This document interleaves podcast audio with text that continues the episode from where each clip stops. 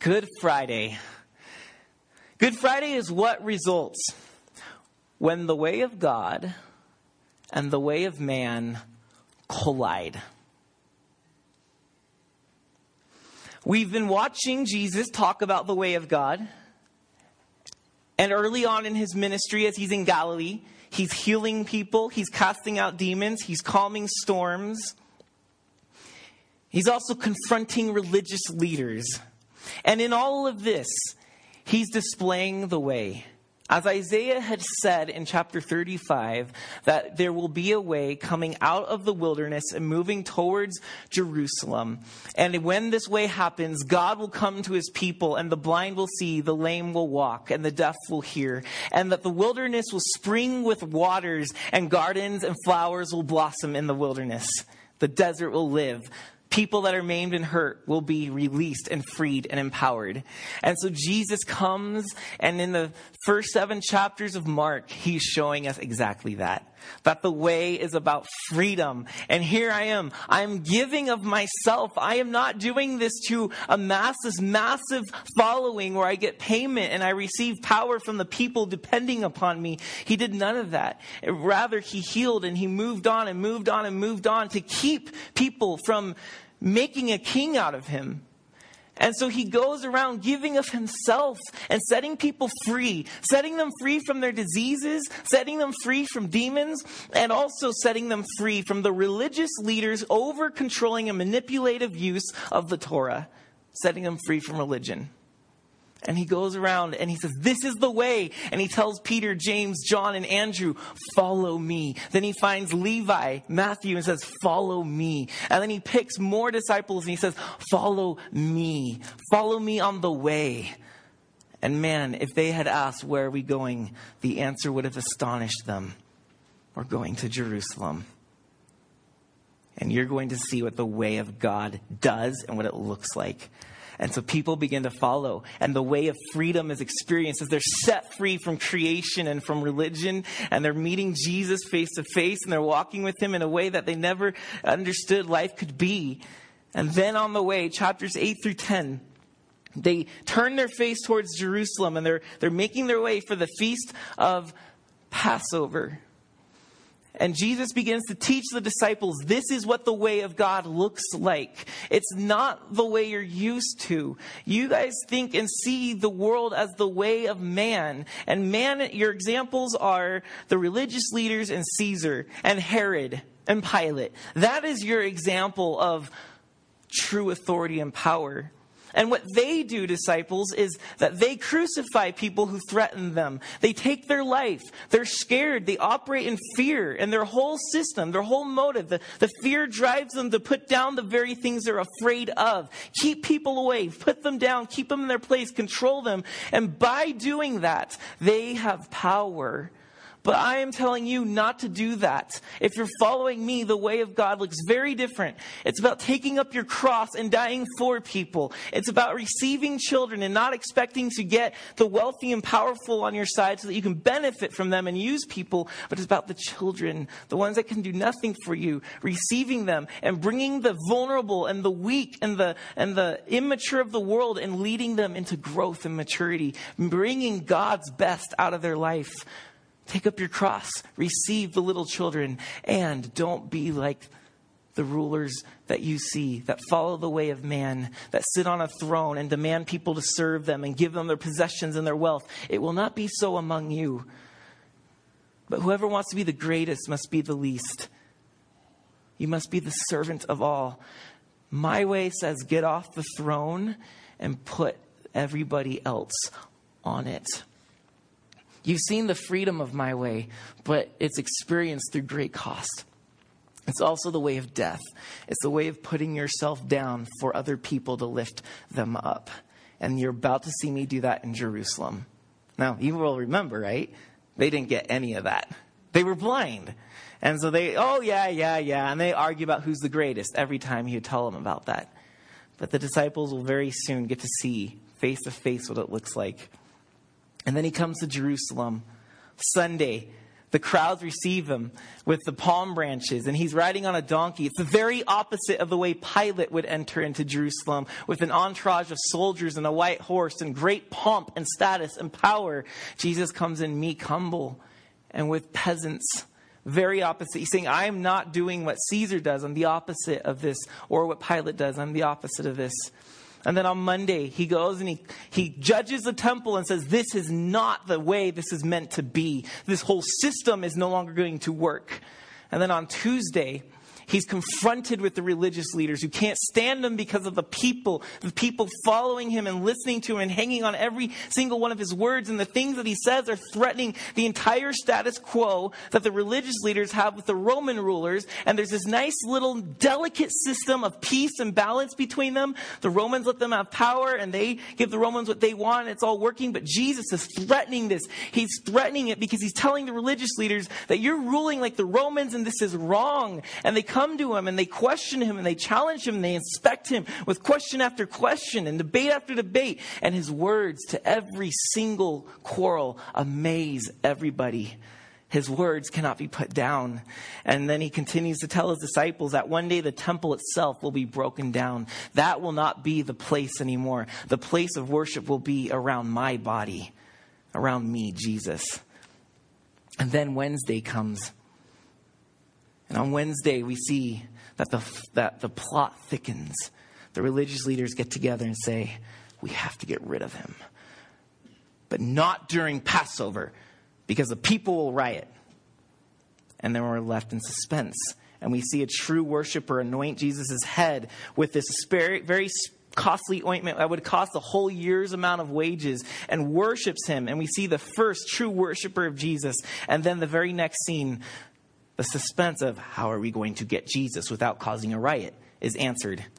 Judas comes in and says, How much will you give me? And then Thursday, the entire scene from then on is dark. It's night. Jesus is having his last supper with his disciples. It's tense. He's breaking bread and saying, This is going to be my body. He's pouring wine and saying, This is going to be my blood, and this is all for you. And what the Passover once celebrated, I am now becoming that, and you guys are going to celebrate that in me. Here is life for you. I am giving you life. And then he goes into the garden Peter falls asleep. The disciples fall asleep. He's arrested. Someone tries to start a war, draws out his sword, starts swinging it around. Jesus says, Stop that. And willingly is taken by the guards. And then the Sanhedrin, the Jewish rulers, question him and ask him, and they pretty much pinpoint him or corner him to make him say things they want him to hear. They accuse him of blasphemy, and they send him to Pilate. And it's Friday when we open up Mark chapter 15. In the morning, it says. That's Friday. And so here we are, Good Friday. And so that's the way. Jesus has been saying it's a way of freedom, but it's also a way of death, and it's also a way of life. It's about giving oneself up to let others live, and you will eventually be resurrected, and you yourself will live. That's the way. It goes to Jerusalem, it goes through Jerusalem, it takes the cross, it goes to it, it doesn't avoid it. And here on Good Friday, that way we've been following for weeks now is actually going to collide, and it was going to happen sooner or later, right? It's going to collide head on with the ways of man, which are contrary. And in the aftermath of this collision, when the dust settles, we find a cross.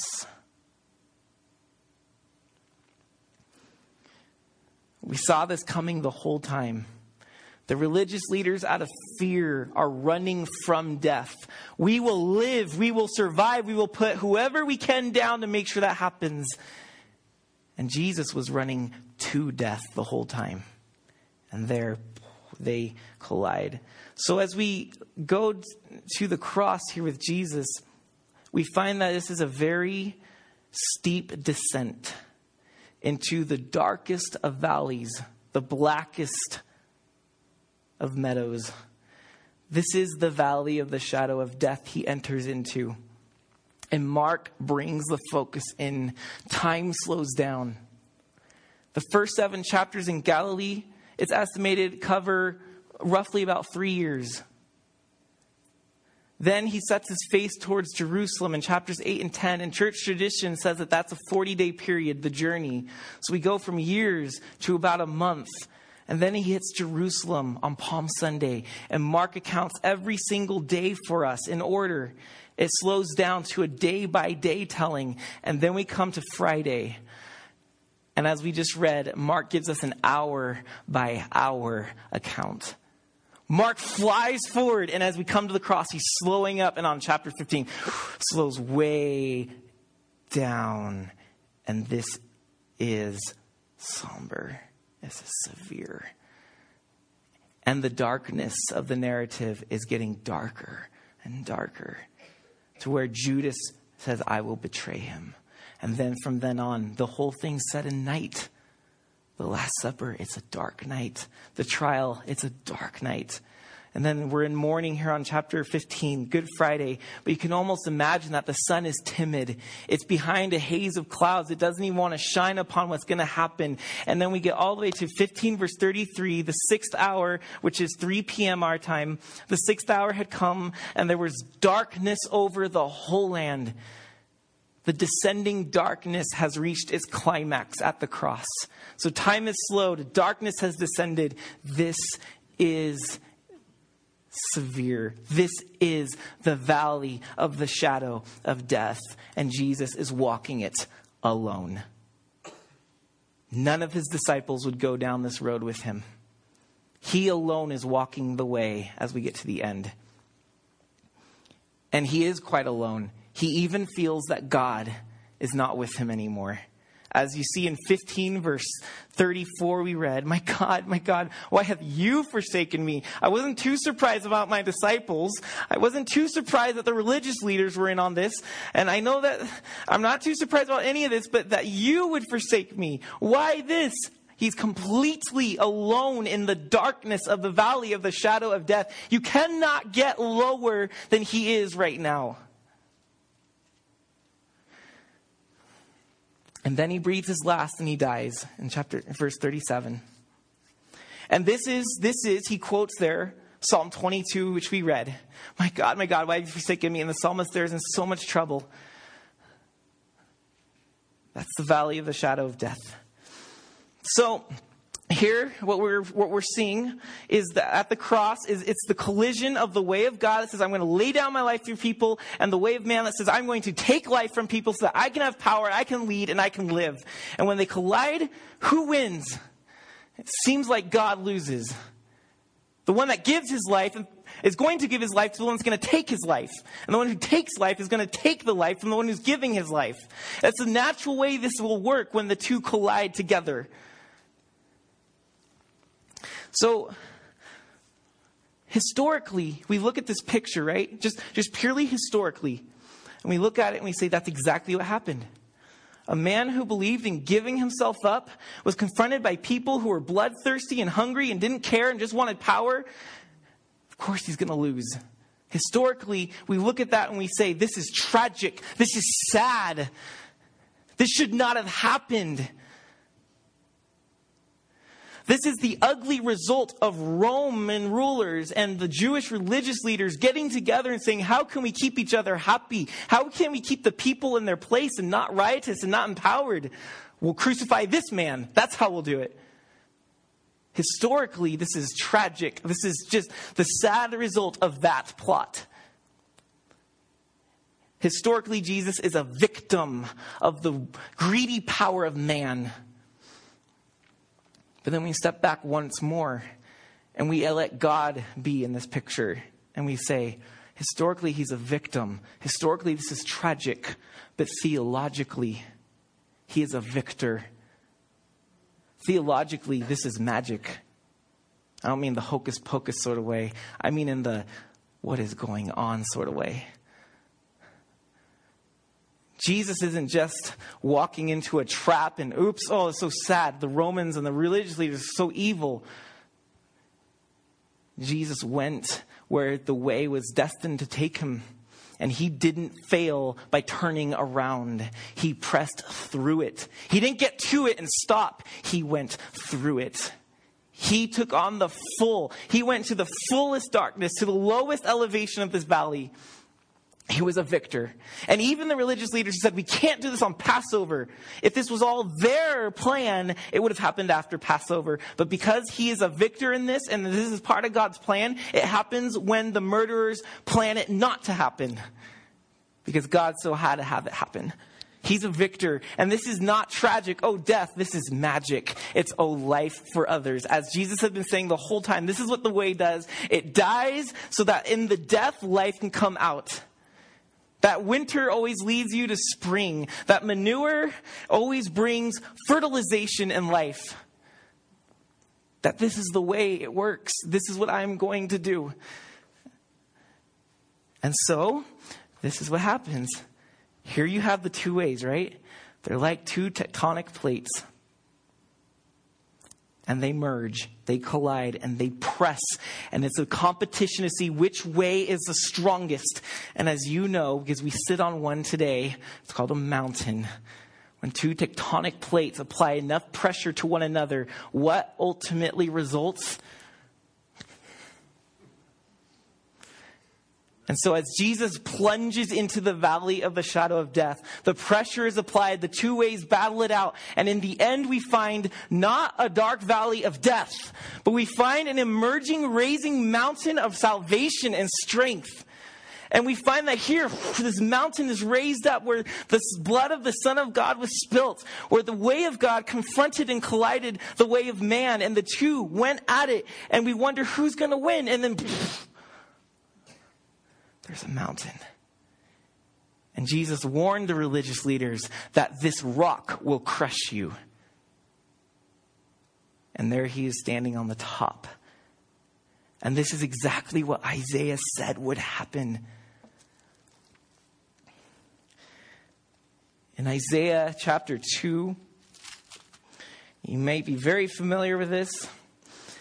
Isaiah tells us this will happen in the last days. It will come to pass that the mountain of the house of the Lord shall be established as the highest of the mountains and shall be lifted up above the hills, and all nations will flow to this mountain, and many peoples shall come and say, Come, let us go to the mountain of Yahweh, to the house of God, that he may teach us his ways, and we may learn to walk in his paths. A mountain will be erected, Isaiah says, and all peoples will come to it and say, We want the God of this mountain, we want his ways. And here's Jesus. The valley becomes a mountain and he's on the top. And we are living evidence of the nations coming to this mountain. I'm not Jewish. Most of us are not Jewish. We have many nationalities represented here, and all the nations, just in this small little picture, we are gathering around the mountain of salvation, around Jesus, and we're saying, Teach us your ways. And it gets better. In Isaiah 25, on this mountain, the Lord of hosts will make for all peoples a feast of rich food, a feast of well aged wine, of rich food full of marrow, and aged wine well refined. And he will swallow up on this mountain the wicked covering that is cast over all peoples the veil that is spread over all nations. What is this covering? What is this veil? He will swallow up death forever. And the Lord God will wipe away tears from all faces, and the reproach of his people he will take away from all the earth. For the Lord has spoken. And on that day, let it be said, Behold, this is our God. We have waited for him that he might save us. That is what happens on the mountain. Is that not only do the, is he erected so the people come, but death is defeated on this mountain. This is what happens. He doesn't just go to the valley of the shadow of death, but he goes through the valley of the shadow of death and ascends the mountain on the other side of the valley. That is what he does at the cross. He goes to the lowest depths.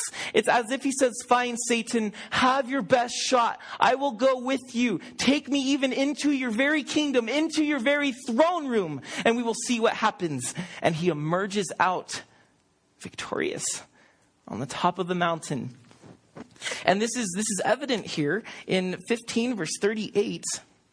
We read that the curtain of the temple was torn in two from top to bottom. Now, the temple sat on the mountain, on Zion. That was, in the Jewish mind, the mountain of the Lord, the mountain of mountains in the whole earth.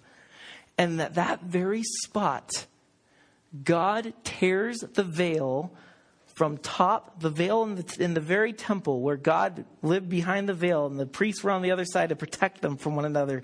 God rips this veil and he says, This temple is done.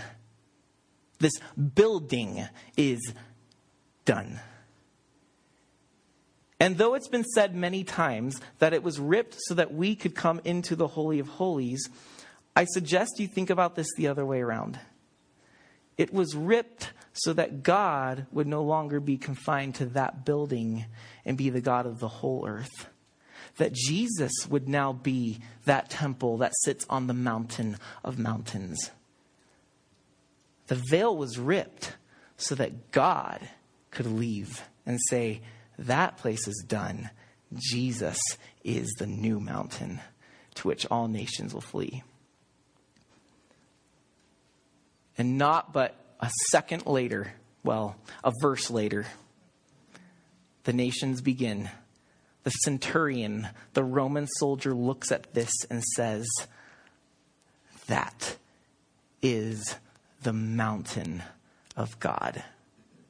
He is the Son of God.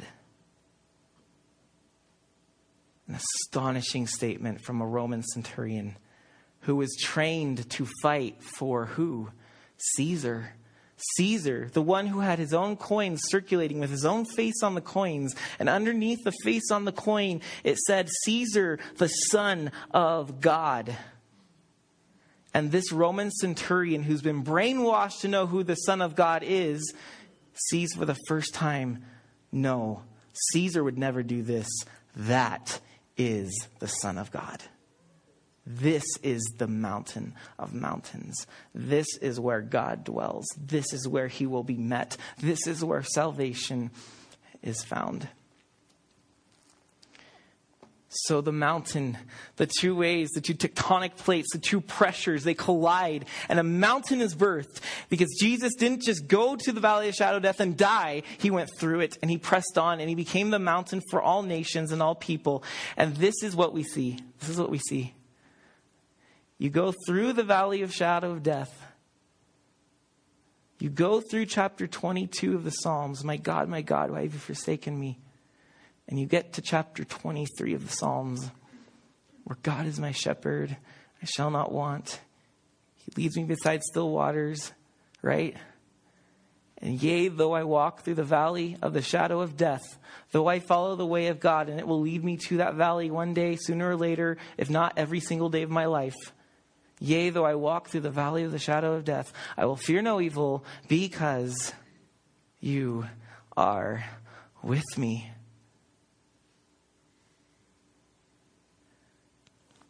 God is with us in the valley of the shadow of death because he went through it ahead of us. Jesus entered it alone. My God, where are you? So that he can then say when we enter, Fear not. I know the way through.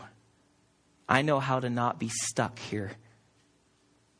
And this is what we learn the way of God goes through the valley of the shadow of death. And when we follow the way of God, death is no longer the final piece of the story. Death is no longer the heart of the story. It is only but a part of the story. That no man has to enter the valley of the shadow of death and live there. But Jesus said, I've been there and I found the back door out. I forged the path through, the road that goes to resurrection, the way. And so we can enter it though we can't even see the hand in front of our face, though we don't even know which way's up, though we don't know who is for us or who is against us, though we don't even sense that God is near, we look at the cross and we hear the echoes and we know, lo, I am with you. And we look around and see this place is never going to end. It keeps going down and it keeps getting darker. Is this the end? Is this what Christianity promised me? This is ridiculous.